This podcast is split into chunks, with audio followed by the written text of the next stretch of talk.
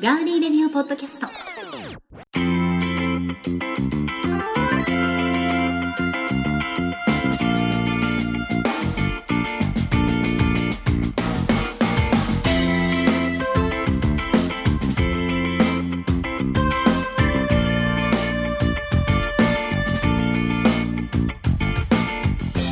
皆さんこんばんは。ガーリーレディオポッドキャストお相手は幸田沙織です。え収録しているのは7月21日月曜日祝日海の日なんですけれども今日東海地方は梅雨明けをしました。例年よりも14日遅いということでしたけれどもなんだか早いような気が個人的にはしていますね。多分きっと雨があまり梅雨の時期に降らなかったので雨の量は例年よりも50%ぐらい少ない梅雨になったそうです。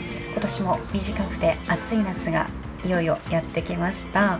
え皆さんがお聞きになっているのは7月29日火曜日ということで何をしてねお過ごしでしょうか？暑いのでえ涼しいところでぜひチェックしていただきたいと思います。ガーリーレディオポッドキャストお相手は幸田沙織です。そしてえー、足立です。どうも。よろしくお願いします。短っ。足立ですって。はい。今 さあ。日はちょっとしか喋れないよ。本当に本当に？ディレクタアシスターントとして。今日ははい、何の日でしょうか、今日は今日この配信してる日ですか、うんそうそれとも7月29日。収録海の日って言いましたよね、海の日だけど、はい。1月29日は、はい。さて何の日でしょうか？土曜の牛ですね。正解です、はい。そうなんです。2014年土曜牛の日ははい。1月29日、皆さんがお聞きの今日なんですね、はい。で毎年この土曜の牛の日にはうなぎを食べると言われているんですけれども、はい。これなぜかということで、はい。まあ今回のガーリーレディオポッドキャスト「夏はうなぎを食べてスタミナつけ太郎」という題名でお送りしましたちょっとなんか思い出すね。スタミナつけがなかったらね。うん。スタミナつけ太郎でうんいきたいと思います。キャベツ太郎あそうそうキャベツ懐かしい。あれ駄菓子屋さんでよく買った。うん。もう最近でもあの実はイベントの、うんうん。あの子供さん向けのイベントなんかでもよくね配ります？景品の中に使ったりとか。あれもらうと嬉しいんですキャよねベツ太郎ともう一個あるじゃないですか。トウモロコシ。トウモロコシ。もろこし太郎。もろもろもろこし太郎的なやつが。こし太郎でしたっけ？ねえなかったですっけ？もろこし太郎もありますけどあのなんだっけ玉ねぎ。玉ねぎなんとかってのありますよね。玉ねぎ太郎でしたっけ？玉ねぎ太郎なんてありましたっけ？太郎かわかんない。玉ねぎもいますね。玉ねぎもいましたね。はい。そうですか。はい、ちょっと失礼いたしました。ピロリンという。うん、呼び出し、うん、呼び出しが来てしまいましたけどいろんなことがこう気を抜くというねそう。そうそうそう、はい。い、ろいろとね、うん。あのまあ事情がありますからね、はい。私たちもね、はい。はい、ということで、えーうなぎを食べてスタミナつけ太郎でお送りしていきたいと思います。よし。はい。江戸時代、えー物知りで有名だった科学者、えー平賀源内という人がい。たんですけれども、うん。この方が繁盛しないうなぎ屋さんに頼まれて、うん。本日土曜牛の日。これは、はうなぎを召しませという意味の看板を書いて、うん。お店に立てたそうなんです、うんうん。で博学の先生が牛の日にうなぎと書くのだからと評判になって、うん。その店が大変繁盛し、はい。他の店がそれを真似することが、うん。えー常識になって、うん。土曜にうなぎを食べる、土曜牛の日にうなぎを食べるということになったそうなんですね。でこれね夏場にこううなぎが売れないので、うん。なんとかしたいとこう近所のうなぎ屋さんに相談されて考えたキャッチコピーで、うん。そのお店がうん。大繁盛したということでね。今もう逆だよね。あの、うん。イメージとしてはね、うん。あの夏バテをする時期でうんこうちょっとげんなりしちゃう時期なので、うん。こううなぎを食べて精をつけましょうっていう感じになってるもんね今はね。そうですね、あんまりその牛の日に食べましょうみたいな感じではなくて、うん。夏場には食べましょうみたいな感じにね。そうそうむしろ夏に食えっていう、そうそうそうそうそう、ね。そんな感じにうん、変わってきてますね。ねそうそう、でこの牛の日ははい「う」というね、うん。あいうえおの「う」がつきますけど、うん。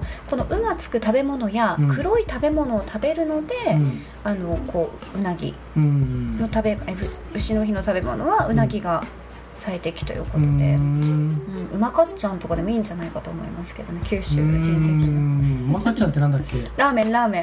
ああ、うん。うまかっちゃん。あうがつくから？そううがつくから。うちのあの一子が昔小さい頃もう、うん幼稚園に入るか入んないかぐらいの時にあのうなぎをな何かってうち浜松なんでうん。実家がね。そうですよね。断るごとにうなぎそうだよな。しかも美味しいうなぎあの辺を今の三日日のさインターで降りたあたりのさ、うん。浜名湖のこう反対側の方の、あの辺のうなぎ屋さんもどこ入っても美味しいもんね。まあそうですね。あと美味しい。市内にもいろいろあるし、まあうん本当に。郊外にも本当にいろいろあるんですあけど。りますあります。まああの昔はね断るごとにうなぎをうん出前を頼んだりとかしていて、いい本当にもうねあうん。のあちこちで食ってたんですね、はい。そうするとあのあのこう「お待たせしました」とかって運んでくるじゃないですか、うん。親戚とか集まってる時とか、うん。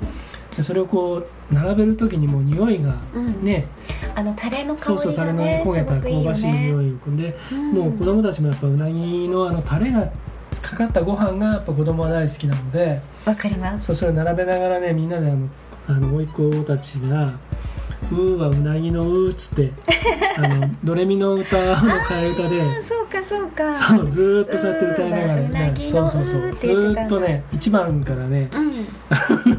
ずーっと全部それっていう。あれなんかそれそうなんか人参の歌どっか人参の歌。うん誰かちょっとそうそう。それは昔昔名なそう大ヒット曲がありま大ヒット曲ね。誰が歌ったんでしたっけ？誰が歌ったんでしたっけ？君でしょ。私が そうか。行列行列なあれは聞くことはでできるっけ？ポッドキャストで。できますね。はい。はい。うん。僕のポッドキャストで。あそうだったそうなんですよ。大ヒット曲として。ディレクターのポッドキャストで聞くことがそできますね。れのあのうなぎ版で「うーはうなぎのう」っつってね。うんうん。でそんな時代もあったんですが、はい。もう今や本当に浜松もご多分に漏れず高騰の煽りを受け。そうですようねん。で僕ねあの子供の頃から本当にもうずーっと行ってた、うん。あのうなぎ屋さんがあってついにねこの前ね閉めちゃっただから、うん。本当にあの老舗と呼ばれうん。る地元の人に愛されているお店ですら、閉店を余儀なくされていることっていうのはやっぱり少なくないんですね。そうですね。まあ本当に超有名なあの雑誌なんかで紹介されてるようなところは、うん。うんなんでこんなにみんな並ぶんだろうっていうぐらい並んでますけど、うん。まあその代わりもランチタイムとかだと11時ぐらいからオープンするでしょ？うん。あとね10時ぐらいから並ぶんですよお客さんが、うんうんで並んでるところでも大体終わっちゃうんですね、うん。で11時開くじゃないですか、うん。開いたと同時に終了なんですよ。うん。結局ね数がないんで、うん。そうなっちゃうんですね。ああ、うん。そうなんですね、だからもう終了まあなくなり次第そうそうそう、まあ、仕入れの数がねうううん。で当然高いし、うんうんそんなガンガン出るものでもないし。確かにね、うん、ってなるとねあのやっていくのが大希変少希少価値みたいに余計になってねうんそういうところにはなぜか人っていうのは殺到するんですけどうん。本当にあのこうなんだろう生真面目にねずっとやってきて、価格もまあそこそこ抑えてうんやってきたお店とかっていうのはねやっぱり持たないんですよね。ううんんでつい本当にこの前帰ったらね閉まっちゃっててね。あー。ちょっと残念でしたそうですよね。そういったあの、うん。本当にうなぎが昔から出前取るなんてもうないもんね。ね聞かないよね。でし、うん。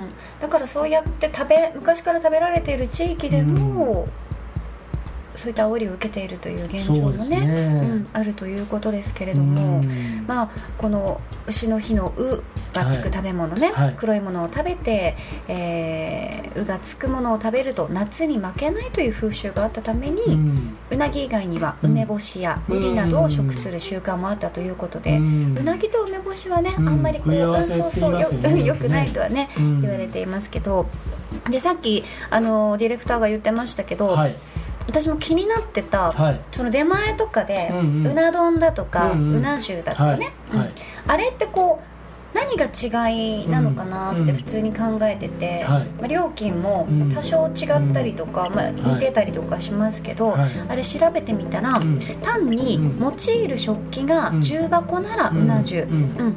うん。でうな重にはうなぎの肝の入った肝水がつくということが多い、うん。まあうん今全体的に何にでも肝水がつくかもしれないですけど、ううん。んでランチは割安なうな丼、ん。ディナーは重箱に入れて割高なうな重と使い分けたりするお店もあるそうです、うん。まあね、でもこれどっちが食べやすいかというとうな丼の方が食べやすいやすいけどね食べやすい。あのね。端っこまで食べられるじゃん、うんそうそうそう重箱ってねやっぱそうねなの。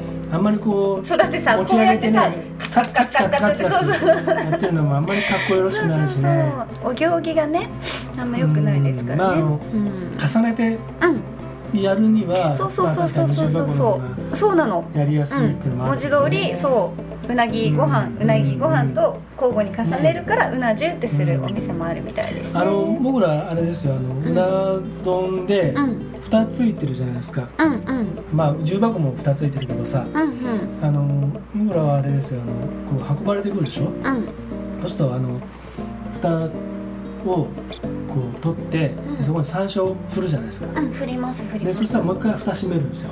蒸らすの？そうそうそう。それおいおいしい方で法あの蒸らすっていうか、うん、まあ確かに蒸れるんだけど、うん。そのもう一回開けた時に山椒とうなぎのあの香ばしさの匂いがふわっと出るんですよ。えー、やってみよう。そう。えそれで味がね変わる何とかってじゃ何もうもう一ない。んだけど回教えて。えじゃあさ運ばれてくるじゃん？今まだこれ書いてるよ。うんいいよ。これ一応運ばれ今私あの、うん。皆さんに見えないですけど例のいつもみたいなあの、はい。うな丼の絵を描いてます。なんか杏仁豆腐みたいなのが書いてますけど。ちょこれ蓋で。あこれ。炊飯器ですかそれは。違いますテフロン加工なんかされてませんよ。とにかくあのまあ蓋蓋が閉まった状態でうん。運ばれてくるじゃないですか、うん。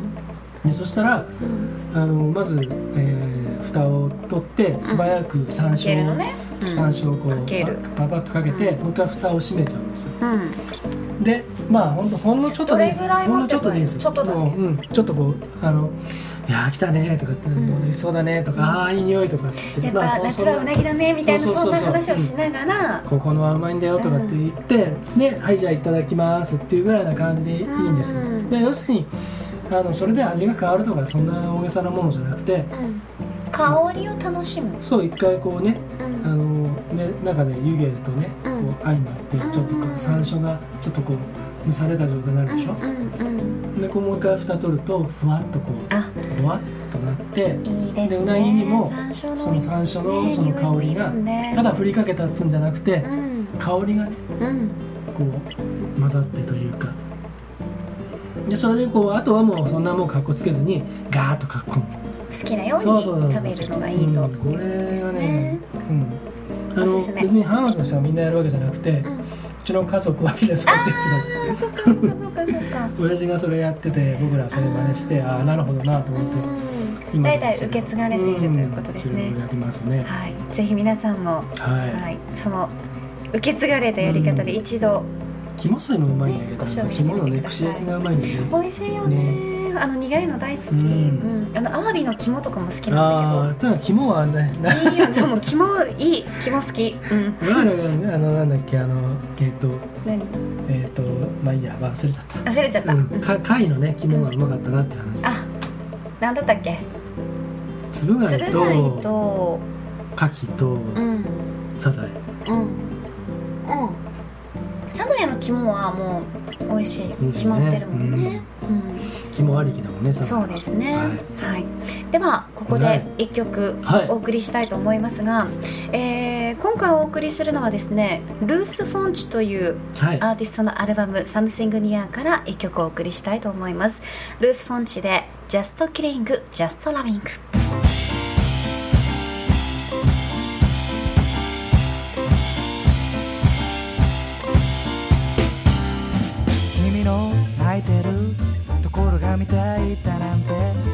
しいんだけどいろんな君に触れたくって。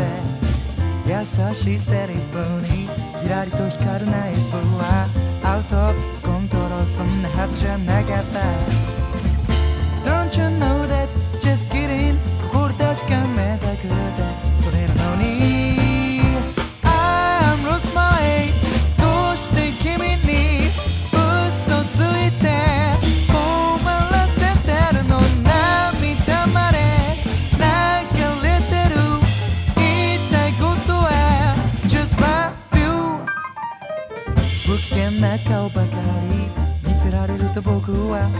君に必要ないもんだって感じてしまう。7割嘘で1割本音残りはよくわからない。嫌われてしまうのが怖くてごまかした。Don't you know that just kidding 心確かめた。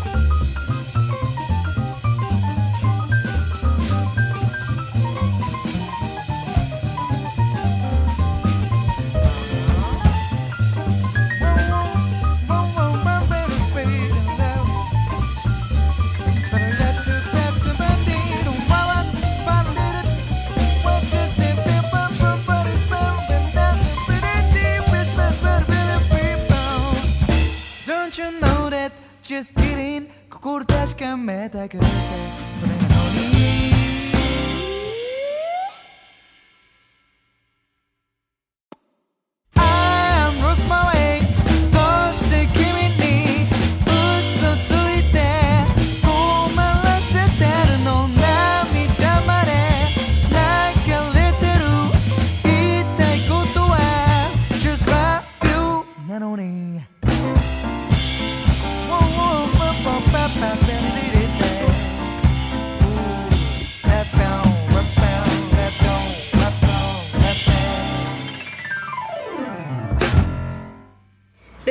ジャスト・キリング・ジャスト・ラビングお送りしました。ねいいしょこれえ、うん。いいね。なんかあの声がはい。優しい繊細な中うにん。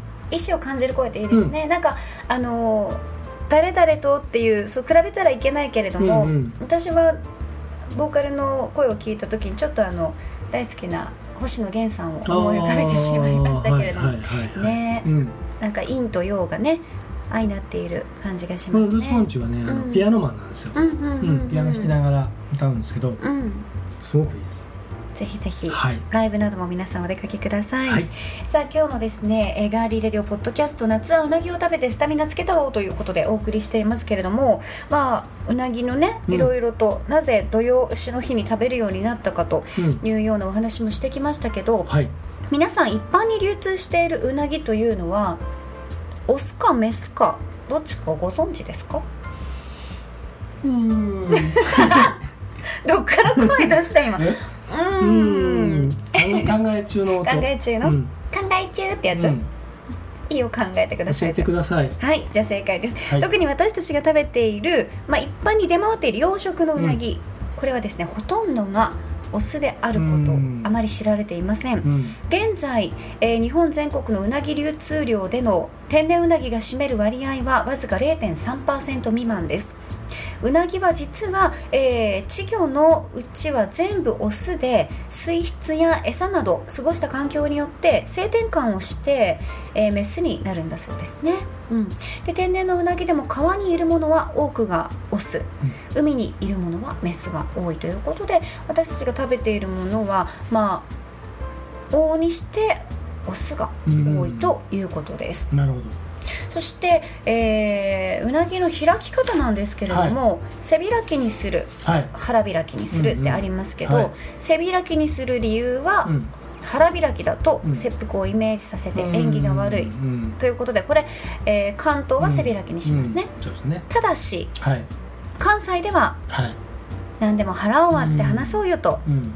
腹を開く、うん。腹開きにするということでうなぎのことをマムシと関西では呼ぶので、うん。そうですね。それが、まあ、愛知県の方にも来て、ひつまむしひつまぶしというふうになったとも言われていますね、浜松はねそのちょうどあ中なんですよ。ん。どうなってるの？関東と関西の両方が混在していて、じゃあお店によってで今はねあのね背腹が。選べる店もある。えどういうこと？だから背開きにしてとか腹開きにしてとか味が変わるのかな、うん、あので実はそのね本来はそのただただ開き方だけじゃなくて、うん。焼き方とかもねうんうんうん。一、回蒸して焼くとか、うんうんうんあるあるある。うんそのまま焼くとか、うん。いろいろあるんですよ。うん、そうですうねん、で今はもう本当にあのー浜松もね、うん。そんなあぐらかいてらんないんでうなぎの産地とかっつって、やっぱあのあの三河のね一色町に一時期はあの首位を譲ったりとかしてたじゃないですかそうですね。養生産量殖とか養殖のね。そうですね。だからあの手を変え品を変えっていうのも必要で、今や本当にそういうねあのここへ来れば関東の焼き方も、関西の焼き方も食べ比べられますよとかね、うん。そういうことをやったりしてるところもあります。あうん、全部が全部じゃないですけどねね全然知らなかったですね、浜松にいてうなぎとか、うん。ぜひ食べてみたいです。あの白焼き？うんが美味しい。いやっぱ美味しいところだから白焼き美味しいよね、白焼きは、うん。あの生姜醤油ですねやっぱりね、うん、そうでで出てきました、うん。美味しかったですね。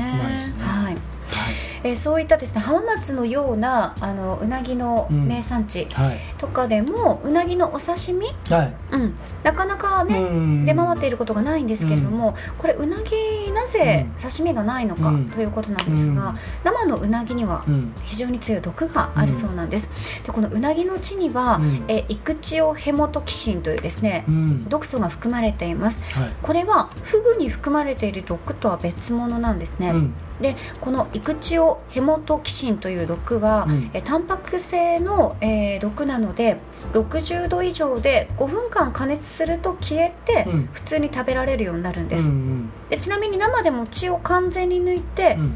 お酢で締めることができれば、うん。お刺身で食べられることもできるということで,、うんでこれ調べたんですけど、うん。やっぱり浜松とかはうん。この状態で出しているお店もあるそうですね,、はい。ただ名古屋とかにはちょっと少ないかもしれないですね、ううんん料亭とかそう,、いうと割烹とかに行って僕食べたことありますよ。美味しいですか、うんあのねあのどんな味がするの？弾力がね。うん、だって普通の、うん。そのまま味がない場合だと、うん。ゴムみたいな感じなんですよ何ね、はね正直ね、結局そのなんだろうやっぱり脂っこいああいうね、うん。うんあの味なので、うん。あのでしかもあのかば焼きうん。と白焼き以外であんまりね、食べない。でしう。ん、お寿司だとしてもまあかば焼きだったりとか、まあ、もしくは炙ってあったりとか、うん、あとはあのあのなんだあの卵をね出し閉ますじたりとかね、うん、やうまきとかう巻き。とかうざくとかね、うんうんうん酢の物ね。うんうんうんそんなもんじゃないでうざすかく美味しい、うんうざく美味しい美味しい美味しいでも絶対焼いてあったり、ねうん。味付けしてあるもんね。だから料理的に料理的にっていうかあの、うん。それそのものの味はやっぱ土壌の方がうまいですよね。穴子とかね。そうですね。うん。うん。まあでもその生で食べたりする地域も実際にあるそうなんですけれども、今ディレクターが言ったように、やはり焼いたり蒸したりすると柔らかくなって食べやすいというのは、うなぎに多く含まれるコラーゲンは加熱することでうん。水溶性ゼラチンへと変化するからうん。ということでこの食べ方が多いそうですね。はい。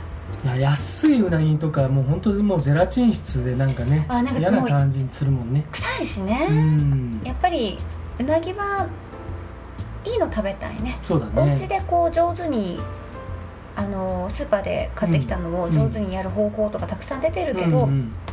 やっぱりうなぎは、やっぱりそう、うんあのやった方が一番かなって、うん、個人的に思いますね。はい。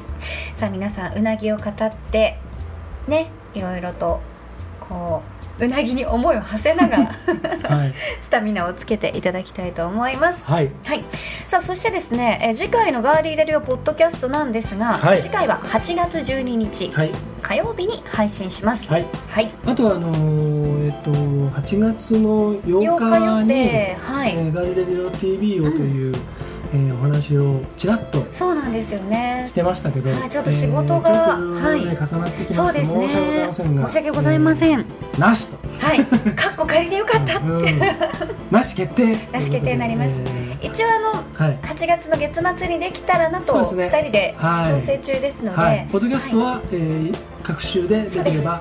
配信していきますので、すので、はい。はい、よろしくお願いします。ああともう一個ね、あの閉めちゃう前にもう一個言い忘れてたことがある。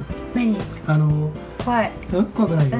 あの梅雨明けがするかしないかって前回のうんうんうん15日のうんうんうん配信の日にうん東海地区が梅雨明けしてるかどうかって話があったんじゃないですありか、ましたね。今日でしたね。今日でしたね。27日の海の日に東海地方は梅雨明けと、そうですね。いうことになりましたので、はい。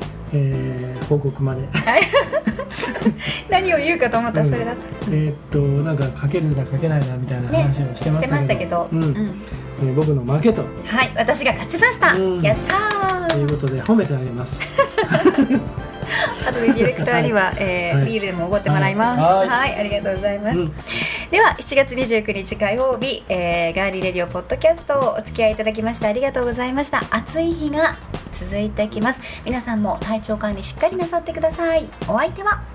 えー、足立でしたそして私高田沙織でした。それではまた8月12日火曜日にお耳にかかりましょう。さようなら。さよなら